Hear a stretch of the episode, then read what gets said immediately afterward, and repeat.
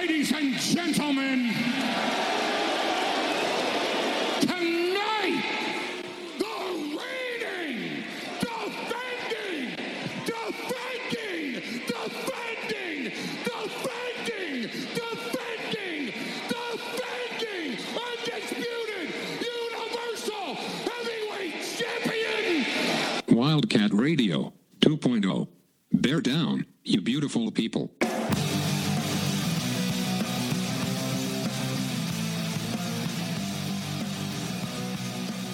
What's up, everybody? This is Wildcat Radio 2.0. I'm Adam Green. He's Brett Barry. And Brett, I guess for the first time in, let's see, it's recording on September 17th. So for the first time since like March ish, there seems to be hope that football may happen this fall. I guess, okay, we could say that when the Pac 12 announced they're going to do like their September start date. Like Arizona was supposed to be playing ASU next week. That we didn't think was going to last very long, and it didn't. But all of a sudden this week, um, the Big Ten decided they're going to go forward and try to play a fall season, and the Pac-12 was a lot easier for the Pac-12 to sit idly by when the Big Ten was not playing either. They're kind of bull partners. It would have made sense. Hey, another Big Power Five conference not playing. But once the Big Ten decided they wanted to go forward, there's a lot of chatter about the Pac-12s doing the same thing, and even President Donald Trump mentioned the Pac-12 at a press conference. So apparently, Pac-12 football may happen. Yeah, I mean, as as someone who is a football fan and would love nothing more than to see a full, complete, and relatively safe football season, you know, I think you feel a little bit more optimistic with each passing week. Um, you know, I think anybody that tells you they're that they are certain of where things are going is either a fool or a liar because there's still so many unknowns. You know, the Pac-12 has gotten a lot of crap from really all angles. First for doing the reschedule that was like, wow, you just kind of inverted this. Like maybe that was a good aggressive approach, which people seem to have forgotten that they did, and now they just focus on that they cut the season th- through through 2020, right? Hmm. Which some people are like, well, that, that might be a little more aggressive than is needed. But what what that delay did is it bought some more time relative to other programs where time is your friend in terms of understanding how the disease is transmitted to get things in place. You know, we have the rapid tests available uh, that that the the Pac-12 and the schools are are starting to use more regularly. Arizona's been at the forefront of that. Though even even with those rapid tests, Adam, there's like there's new there's nuance there that I don't think the casual uh, layperson on Twitter knows. Um, What? I mean, all the Twitter epidemiologists and uh, and virologists, like for example, my fiance and I went downtown a few weeks ago, and they were offering free um, free saliva test, which is the rapid test, right? The 15 minute Uh, ones? Yeah, they have it at the courthouse because they're still trying to have court, and you know, Ellie ha- has to now cover there. So we figured while we were down there, maybe we'll go do that. Unfortunately, we had just gotten a cup of coffee to go, and we're walking around with it. And if you have eaten or drank anything in the prior 30 minutes, you are always going to test negative, Oh. which is an interesting factoid that like there's there's another layer of control there that like people need to be aware of that like it's not just a 15 minute thing it's like you need to watch everybody to make sure they're not eating or drinking something for 30 I- minutes leading I up feel to like it that's doable though because you could look at your players and you could Sure. put them in a room and say you have to sit here for 30 minutes and you get nothing like no nothing to eat nothing to like that's that's for Yeah. once you know that's the case like if you were going down there for that purpose to get tested you would know not to do it's like when you're gonna have surgery the next day or you have a some sort of medical thing like don't eat or drink for 12 hours or something when you know you have to do that that's doable yeah but far be it for any uh, athlete to ever perhaps game the system to test negative for something But, but this, this to your point, and like I agree with you. Like, if the Pac-12 should get criticized for anything with all this, right? And they, they haven't. We're recording this on Thursday. There's some talk that they might. They're going to be meeting on Friday. So by the time you listen to this, maybe something has changed here. But if it does, let's assume it does, because I have a hard time believing that the Pac-12 will not try to follow suit. In part because of just peer pressure, right? They can't be the only Power Five conference not playing, but also because of the testing. That the, the landscape has changed over the last month and a half. Like it was mm-hmm. early August or late September when they're like, "Yep, we're going to do the shortened season, and Arizona's going to play ASU on September what 26th." You know, that was a little more than a month ago when they decided. Then it was like 10 days later, they're like, "Oh yeah, never mind," because things had changed. A little more than a month ago, the numbers were going down. They thought this might be doable. Then two weeks later, it's like, oh, numbers are back up. We can't do that. And if the Pac 12 messed up anywhere, to me, like, I know, like, uh, the Schooler family Twitter account criticized the Pac 12 for things. It's like for saying they weren't going to play till January and then maybe starting up now. But, like, time, no one knew what time would bring. But I don't know if the Pac 12 should have said, okay, January 1, because that was an arbitrary date, right? There was no difference between January 1st and December 1st or November 1st when it came to, you know, other than the fact that, say, like February 1st would be more likely than January 1st because time is your friend in this. So that was the only way thing I think you could criticize him for was the January. 1st date because it made no sense in terms of the science. It made no sense in terms of anything other than, hey, it's a new year. And unfortunately for all of us, I don't think the calendar turning to 2021 will all of a sudden make all this terrible stuff go away.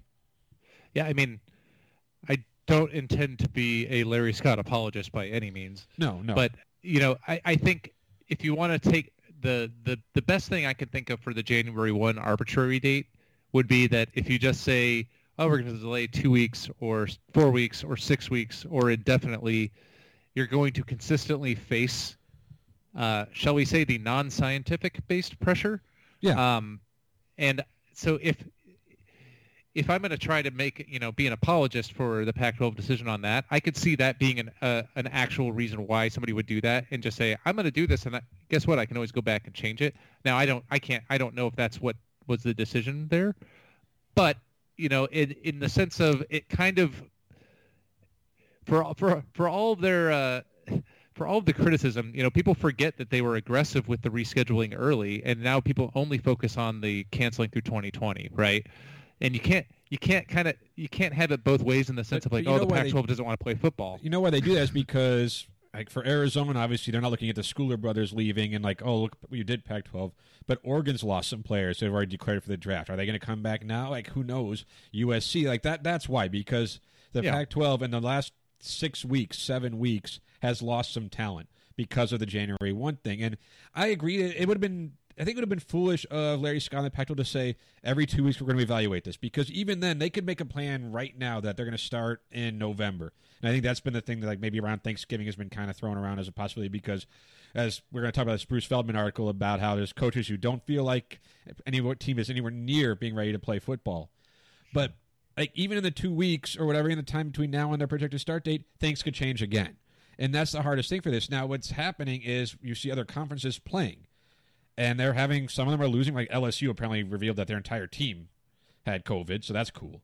But like you're seeing some teams have to postpone games. You're seeing some teams lose a dozen players at a time because either contact tracing or testing positive. So those are things that you can't control, or I mean, you really can't as you're trying to play. So even though other programs, other conferences are playing football right now, it doesn't mean that they're going to be able to finish their season the way it is. So even if the Pac-12 decides, okay, if they decide on September 18th that they're going to play on, let's say November 26th or whatever, I know basketball's talking about doing around that time too. It doesn't mean it's going to happen because so much can change. So time can be your biggest ally in terms of testing, in terms of therapeutics and understanding this virus and how to mitigate it and minimize the chance of contracting it. But also time could be your enemy in that anything can happen. Like the numbers were doing well, like they're getting better in a lot of places. They could spike again, especially as we get closer to flu in the flu season. So it's so much unknown. And to the Pac-12, I guess maybe what they were doing is trying to take some control over. Like you said, you could book it, say, okay, January 1, we'll look at it four months down the road, and then you could always come back from that. As opposed to saying, okay, we're going to do it a month from now, then a month from then, and a month from then. Like, that would just get annoying. People would be criticizing Yeah. for that too. So, and really, you're damned if you do, damned if you don't when it comes to these conferences. Now, if you can go out, start playing, and play the entire season, then people are going to be like, if the other conferences that are playing can do that, then you might look at the Pac-12 and say, like, why couldn't you do that? But until that happens, it's hard to really dog on the Pac-12 for what they did because, as far as we know, as of right now, what they did was the right thing to do. Yeah, and as with all things coronavirus pandemic related, it's complicated, right? Um, I think the last thing I saw was the Pac-12 was even trying to push it to be like late October start, uh, which is like they're trying to back in from like the New Year's bowl schedule with the other schools. But the challenge with that is there is literally no room for error. Yeah. And the honestly, the most likely outcome of all this, it comes back to you know, the most likely outcome of this is just going to be a big hot mess, Mhm. um, and like nobody really like. Is the objective to have something resembling a season, or are they just trying to get to where they can get the New Year's bowls filled with the conference champs and everybody can make their money, right? Oh, absolutely. That's a big part of it. Yeah, and like the but the, the they're going to run into problems when you have some teams that only get to play five games and they run out of weeks, right? Yeah. Um, and like there's a very real chance that some of these schools, especially in some of these states that have you know cases are going have gone awry on campus, are going to go in a negative direction. Like and and you brought up Les Miles and LSU. Like we don't let's let's be real. We've we've praised the what has been presented to the public for Arizona um, in terms of how they've been treating and approaching and testing, and I from uh, from all reports in general, it seems like that, that is generally a true statement. But I I think when it comes to things like this, that that LSU t- story shows you that there's there's medical privacy issues to consider. There's just uh, let's say other interests that may make people want to keep cases private and not public information. Well, until there's injury reports, how would you even know? Like they don't.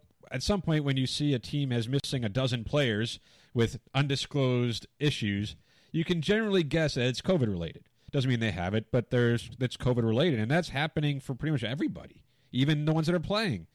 Yeah, and the the the the thing, the reason why I think it's most likely going to be a mess is because of the mismatch timing. Because there's been no leadership from the NCAA downward, um, and even in the Pac-12 conference, you know, the, the I don't want to make this into a political thing, but the challenge is that like look at the conference with the governors in certain states, and then the governors point to the the counties.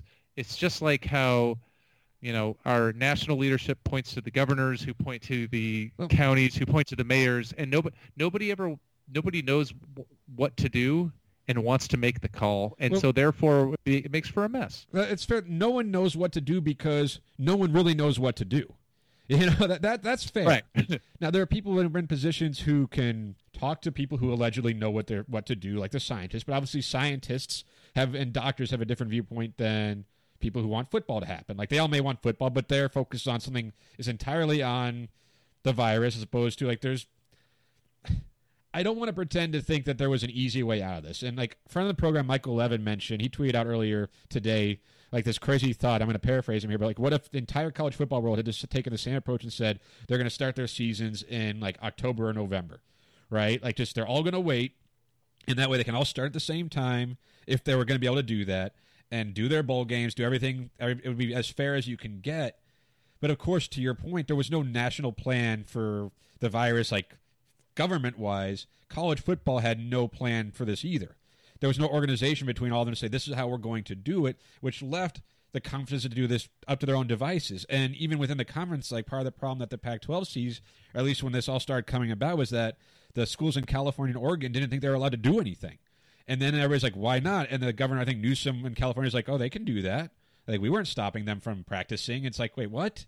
Like I don't know what the truth is. You know, I'm sure it's not quite as clear as he's making it out to be, and I'm sure like because no one knows. And to our, to some credit, like it's, I'd rather err on the side of safety and caution. That's where I think the Pac-12 deserves its credit. Is that no reason to rush into anything just to try it because your test subjects here are student athletes. You know, it's the coaches on the field. It's it's everyone. Like this isn't just like oh, let's see what happens, and if it goes poorly, no worries. It's if it goes poorly, there could be devastating consequences. So I understand going the safe route, and I also understand if they decide now, especially with the Big Ten ramping up, and some of these schools seemingly being able to do this without losing entire rosters and having you know mass issues. Again, we may not know. We may not know, but if that's the case, then it makes sense to start kind of dipping a toe in the water and say, okay, what can you get away with? You know, so now if the California schools are allowed to have some practices, they can start slowly gearing up towards a potential November season. Again, November is right in the middle of flu season, so that could be just bad all the way around.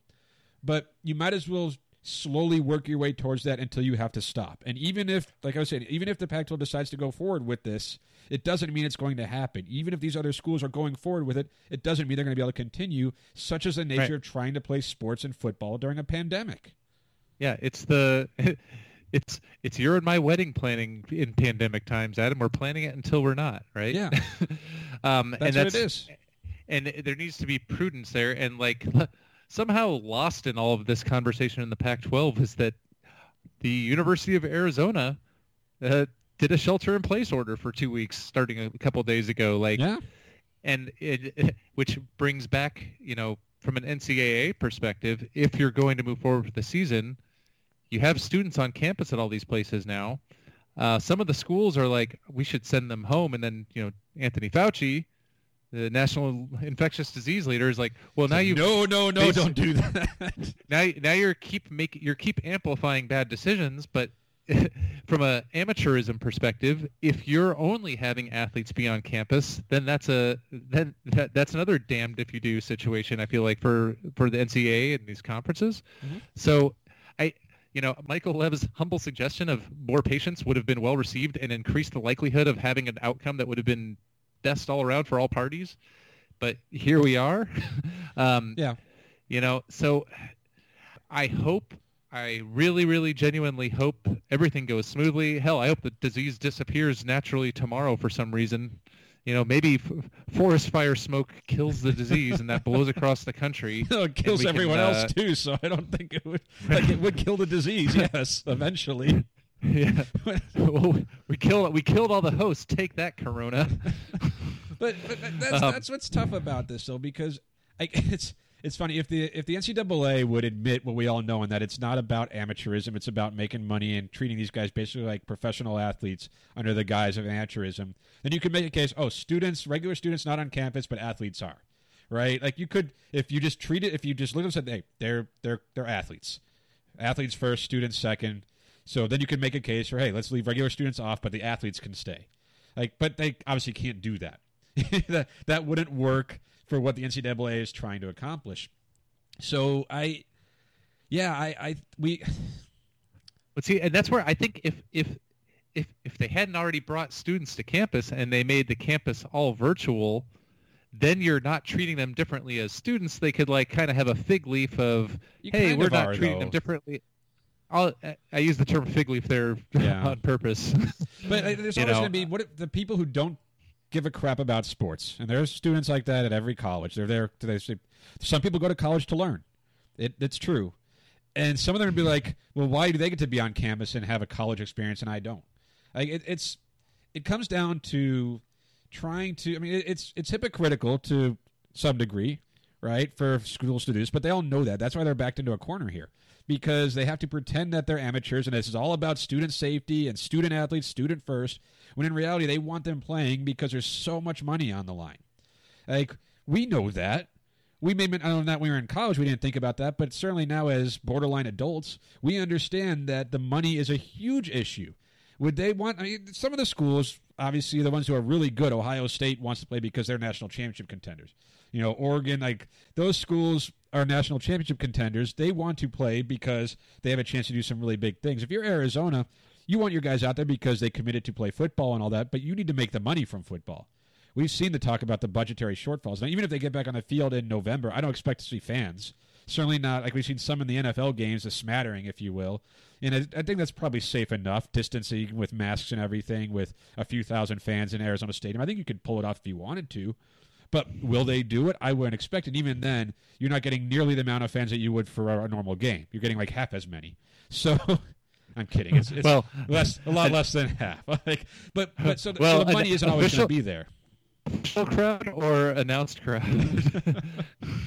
So that's that, that- but that's the challenge, right? And when you're trying to navigate this, there's no. I wrote a thing for AZ Desert Swarm a while back to praise what Arizona was doing, and essentially I was saying like, there's no right way, but there are so many wrong ways, and until you step into a wrong way, you're doing fine. You know, and the Pac-12, other than they've lost some players, like they haven't lost any lives. You know, they haven't had major outbreaks that we know of. So if all they've done is lose guys to the NFL, or in Arizona's case, like Texas Tech and Texas, you're doing okay. Now, as they start to go forward a little bit, if they can continue with that string of decent luck, then you can make this work and feel good about it. But I don't know if I'm an LSU fan. Obviously, they're coming off a national championship. I'd be feeling pretty good. But if you have your coach going, "Oh yeah, basically everyone got COVID," like what the hell are you doing? Like, are you even trying to avoid this? Because there's a way to minimize that, and maybe it's hyperbole from Ed Orgeron. Like it's possible, but I don't think that's the type of thing you would be hyperbolic about. because it's not something to brag about. That's not like that's that's a sense like okay, yeah, so maybe you can't do this. Like that's it's either a stupid thing to say that wasn't true, or he was incredibly honest, and that's bad. what's what's the the definition of a, a gaff is to accidentally tell the truth.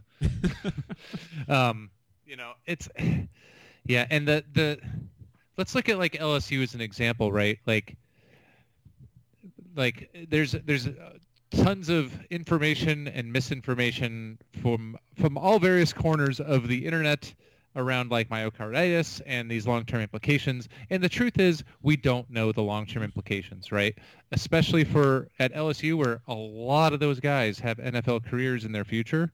Yes, like we there's if if I was one of those guys, I would very put seriously up like how much like if I was going to be a first round pick, uh, insurance policy of like, hey, maybe my I develop a heart condition due to this that means I lose millions of dollars and get it get an insurance policy on it because we don't know, right?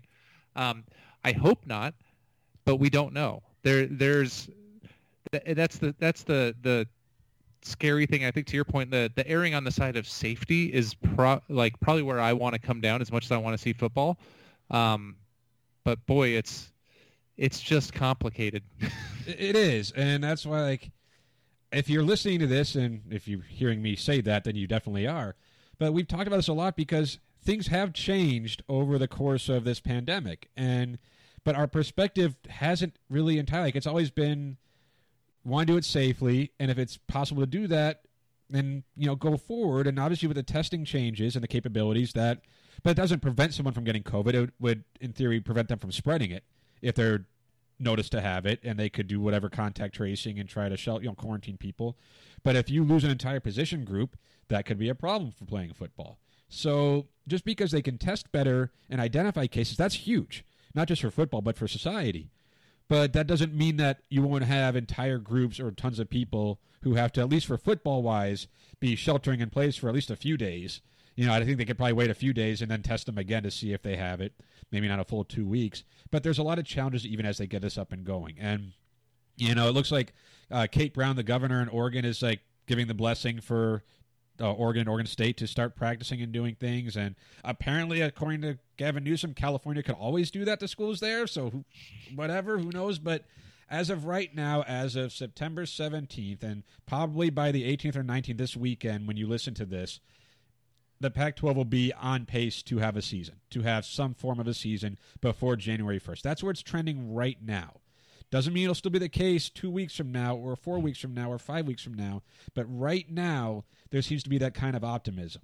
Like, and that's, I'll take it, but I'll definitely hedge with that too because I'm not going to be like, "Yep, it's happening," because you can't. So, so Adam, uh, with all of that, the with the information we have now, the fact pattern we have now, what would you say is the over under on number of Arizona football games that will happen in this 2020 slash 2021 season? Oh I, honestly, I can't even give a number because, I, and I, I, I'm still on the pessimistic side, I guess. But like, if they get going, it could happen. You could get. I don't know what schedule they're going to be planning. If it's an, an eight game schedule, a nine game, I have no idea what they would do. But if I was a betting man, I would have a hard time putting a number on that. I would. But if I was a betting man, yeah, I would be using MyBookie. That's right. When you use MyBookie, you will double. Well, when you use MyBookie, Brett, because if you want to bet on it, uh, you get a Tell winning me. season. What does a winning season mean, Brett? You ask. What is a winning season? It means doubling your first deposit. It also means insane props, epic bonuses, and the craziest cross sport wagers. At MyBookie, winning season means watching live sports and betting live sports all season long, however long that season is. So rejoice. The NFL has returned. Like that's actually happening. That seems to be going Yeah. pretty well. Uh, so you have your Sundays and Thursdays and Mondays. There's NFL football. Like the NFL is just it's everywhere all the time, which is kind of nice actually. I don't mind it. So make sure you get on the action. Use promo code overtime and double your first deposit. New players, Brett, get up to $1,000 in free play, which is designed to add more excitement to the sports you love and the games you bet. Although sometimes sports is exciting enough, you add the MyBookie bet on top of that, and whew, that's that might be too much excitement, actually. No such thing. No such thing, he says.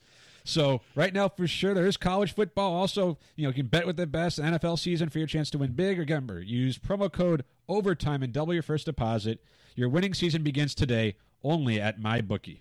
My bookie sounds like a pretty good, uh, good site, Adam.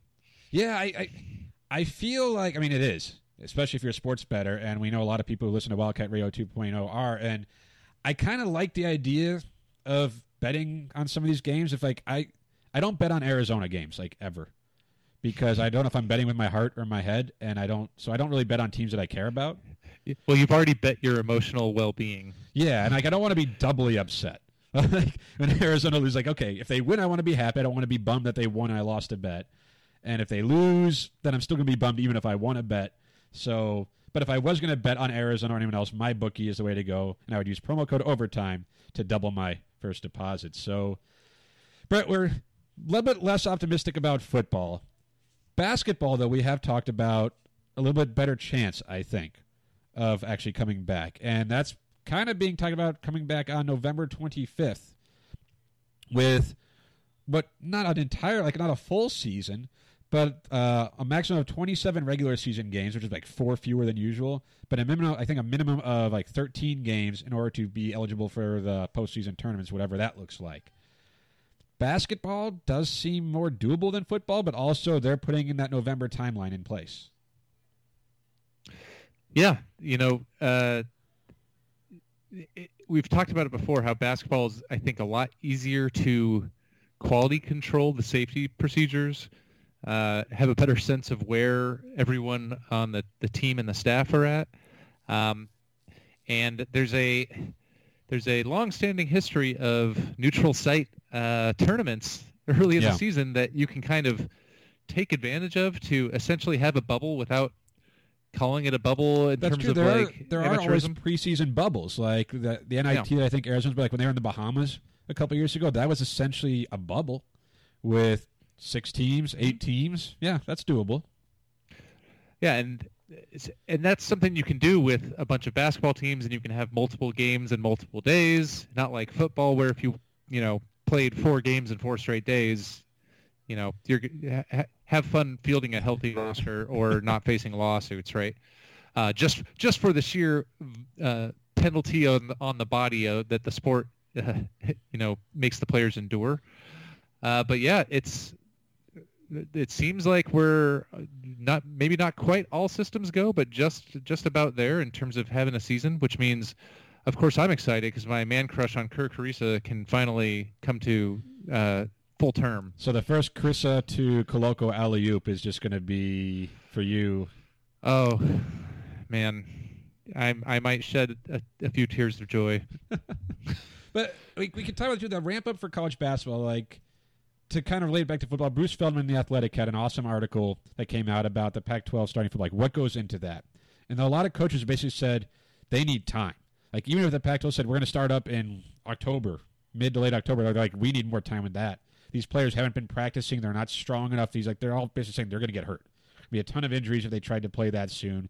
At least they'd have to get in November. They'd probably prefer December in terms of like a strength and conditioning situation because you can work out all you want but football speed football just as a sport is so different on your body where if you're not physically ready to play you're going to have to you have some problems.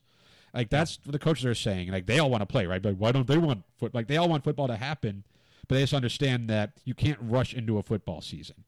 Basketball is a little different. Never mind that a lot of these players have been playing pickup games anyway but if, like a basketball practice that's not like full contact practice you're just playing basketball so they would be more ready to play in November. And really, I'm trying to think of when basketball season. It usually starts in November, a little bit earlier than like November 25th.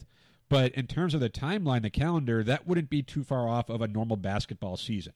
A few games short, like I said, like the maximum of 27 is like four fewer than the normal. But that's really that's still a basketball season where if they can play that, I think people look and say, yep, that's a normal season. Whatever happened, there's no asterisks, no nothing. It's just that was a basketball season.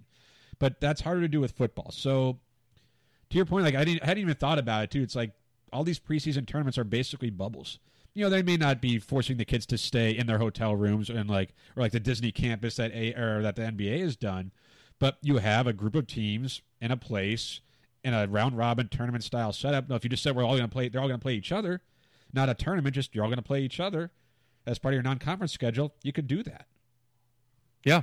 Um, and I think you mentioned the Battle for Atlantis. I think Jon Rothstein or somebody was reporting that they're thinking of moving it to uh, uh, Sioux Falls, just like the Bahamas. So no one's going to want to go out call- anyway. Like that's great. Some some would call Sioux Falls uh, the Bahamas of the Dakotas. Who might those Some people might. be? Uh, the uh, security guards at um, Mount Rush or yeah Mount Rushmore.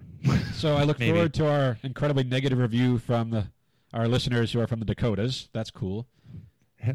Sorry, Frank. But if you're not Frank and you liked that joke, make sure you leave some good reviews on the Wildcat Radio 2.0 on Spotify, on iTunes. Go ahead, you know, by all means. you can even talk about how much you hate the Dakotas. That's fine too, and that you appreciated Brett making fun of them. Unless you're Frank, in which case I'm sorry for Brett. He shouldn't have said that. but yeah, the back to our regularly scheduled content. Um, you know the that I think that's generally one of the earliest ones. I, I can't remember if I if they moved the date up at all, but I know that the field has a pretty legit lineup. Um, I think it was Duke, uh, A and M, Ohio State, Creighton, Wichita State, uh, and a few others. I think maybe Utah. Um, that's a that's that's something approximating a pretty real uh, neutral site non-conference schedule in and of itself, right? Yeah. If you're going to try to if you're trying to get enough games to have uh, enough credible non-conference games to be able to fill out a hopeful March Madness pool bracket of 68 teams, you know, you you kind of have to have some non-conference games there. Otherwise, you're just like, you know, how do you determine the at-large teams, right? Yeah, yeah. So I th- I think I think there's reason for there's more reason for optimism in basketball and the fact that just by the nature of the season starting later and all schools seem to be aligned generally around uh, a start date, which we did not have with college football, which is why I think there's a very real chance of it just being an absolute debacle of, you know, uh, how do you debate a four and one SEC team versus a six and zero Big Twelve team when it Well, comes yeah. to like bowls, right? Well, and, that, and, And- that's the advantage basketball had was that their season wasn't set to start in September. You know, their season would normally start in November, so where they could all be like, "Well, I'll wait."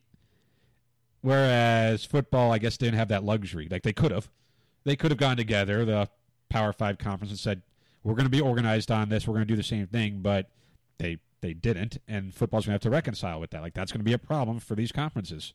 It's hard to imagine it not being like teams playing unbalanced schedules. What- Not to go back to football, but even like if the Pac-12 does like an eight-team schedule, who do you miss in the North? Who like who misses who? That can make a huge difference. Like everybody always misses two teams no matter what, but if you're missing even more, or like it's unbalanced schedules are the worst, and it's going to be incredibly unbalanced this year. You won't have non-conference to kind of pick up a couple extra wins in case you needed those.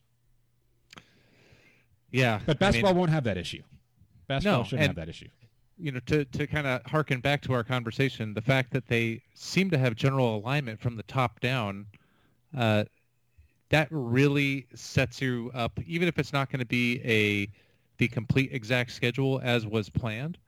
Uh, you can have something that approximates, uh, you know, a, a, a true schedule. And if the ultimate goal, let's just operate from the ultimate goal as having a viable, safe, uh, safe enough season to ultimately have a viable, safe uh, March Madness tourney. Mhm. All the all the schools are aligned around that with timing, even with the delay. Um, you know, in college football, I don't think there's an alignment on what the goal actually is, other than we want to play and we want to make money. But isn't that Yeah. it though? Basketball has the NCAA tournament. It's fine. Everyone wants college basketball to happen so there could be March Madness. College football is a completely different animal. Yeah, they, they couldn't be more different in terms of the organizational of the sports. That there's one true champion. They they do that with the playoff too in college football. But you have 68 teams vying for it. You know, there's no huge postseason that leads to that. So basketball has that easier. Like by the nature of college basketball, this whole process of delaying a season and creating something that's going to be fair for everyone just seems easier. I mean, can I be can I be cynical and ex- maybe stumble on what the reason is? Yes. most most basketball programs outside of like you know a, literally a handful lose money Yeah. in and of themselves. The moneymaker is March Madness. Therefore, the goal is having March Madness. For college football, you could be a team that goes one in ten, and it's still the biggest moneymaker for that school that year. They make twenty million dollars or fifty million dollars or whatever.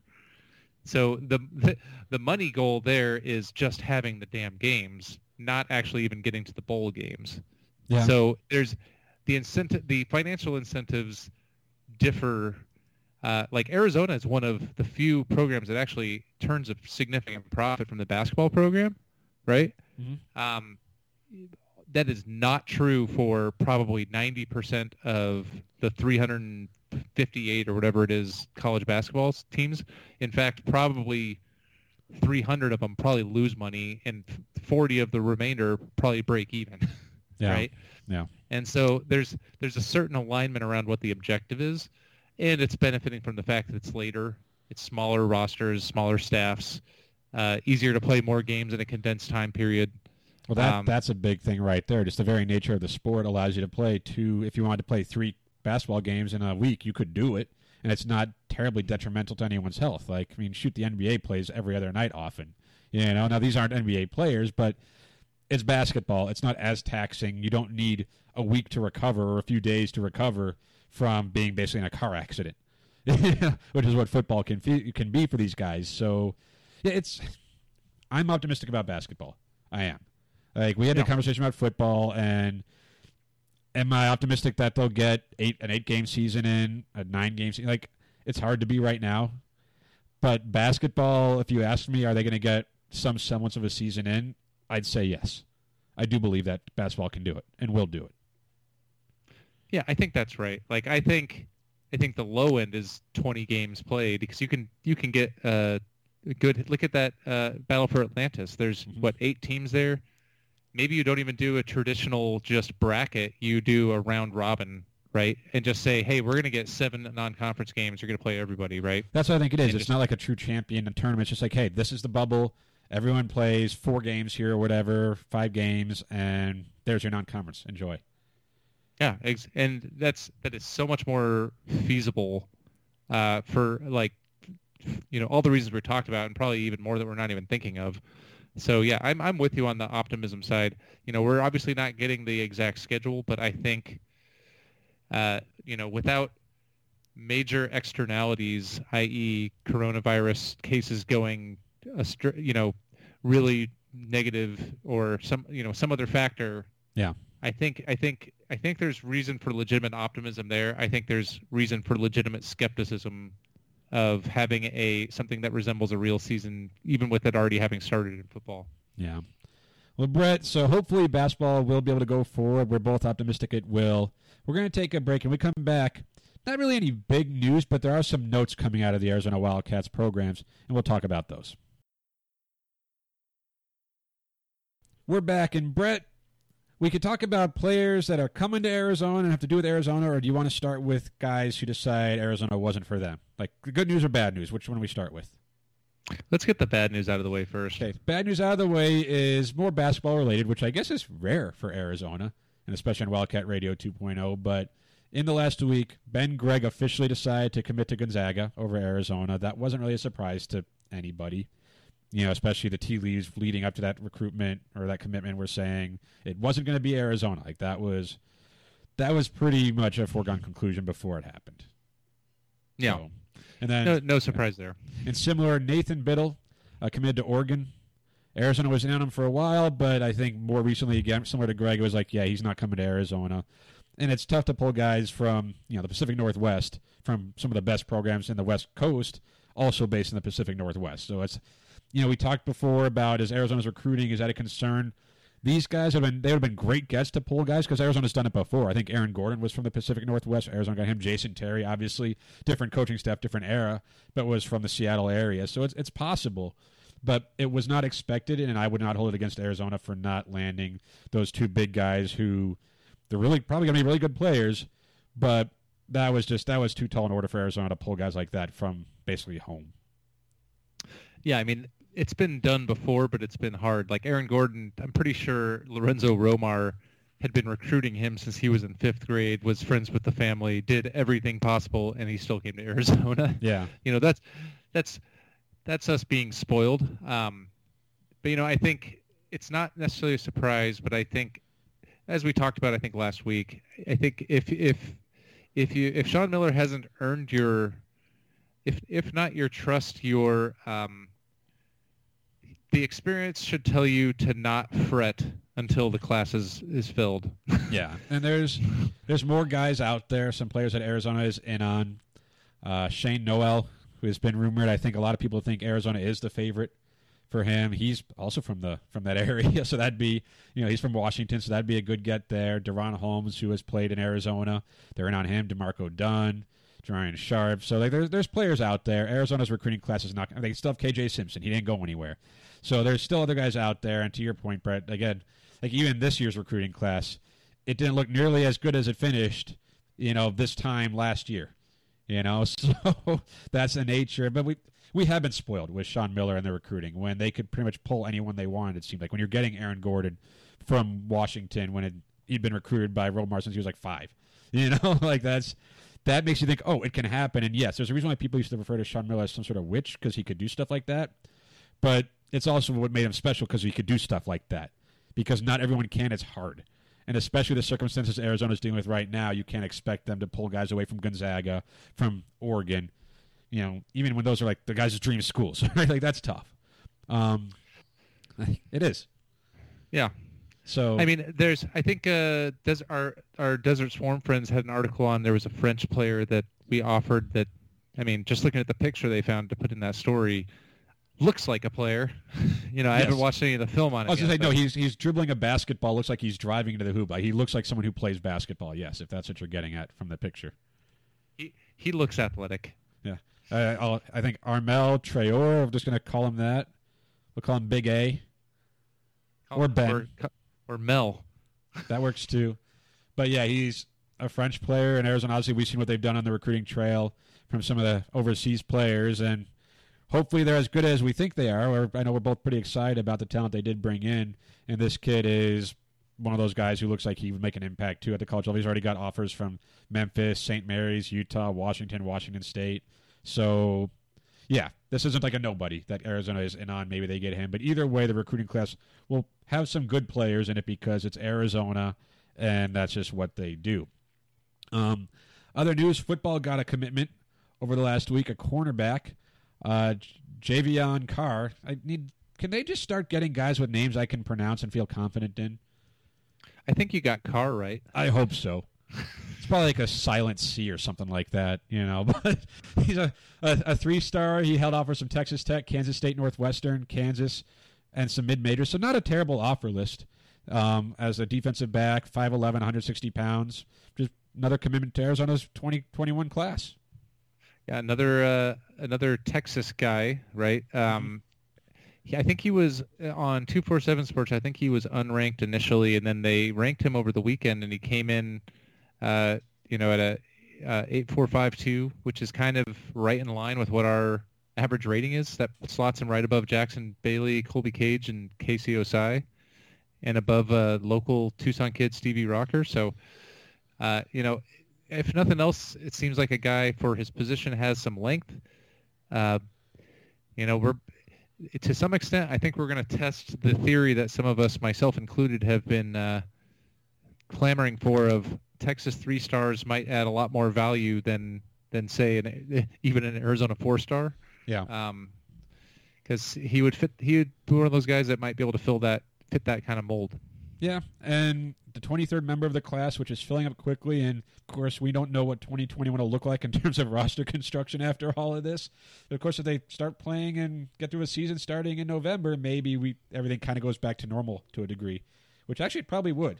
Because if it was like a spring season, how can you do that two seasons in a year? But if you start in November, I guess in theory you could be done by January and have a season in, and then everybody's fine. What they do with roster construction, though, who knows? We do know Arizona needs more linebackers now than they did two months ago, so that's that's a thing.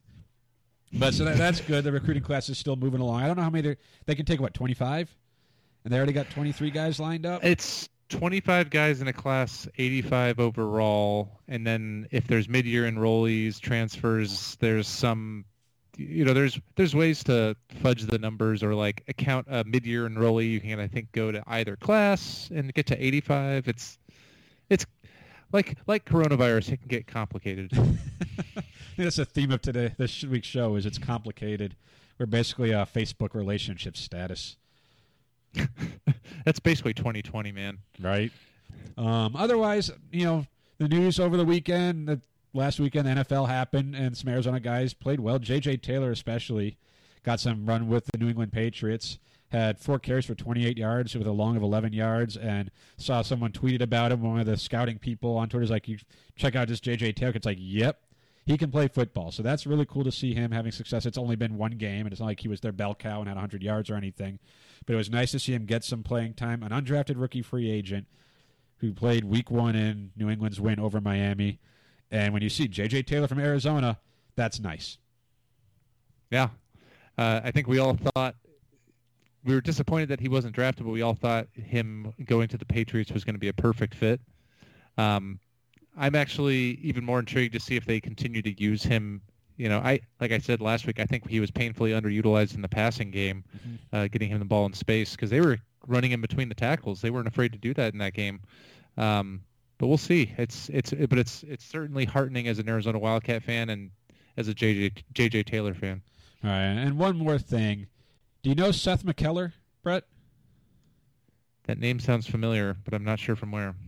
Yeah, he's Arizona's long snapper, which is why you really don't know who he is because you don't want to know who the long snapper is. But this week, oh, yeah, did you like that? That was good, That's, right? Yeah, it means he does a good job. Yeah, it's one of those positions where if you never hear their name, you know they're doing it right. Uh, he was granted a scholarship this week, a full ride, so that's cool. He was a walk on, and he is now on scholarship for Arizona, and that's cool because it's one of those positions that you don't think about, you don't want to think about, but when you have someone who does it well, like it is very, very valuable.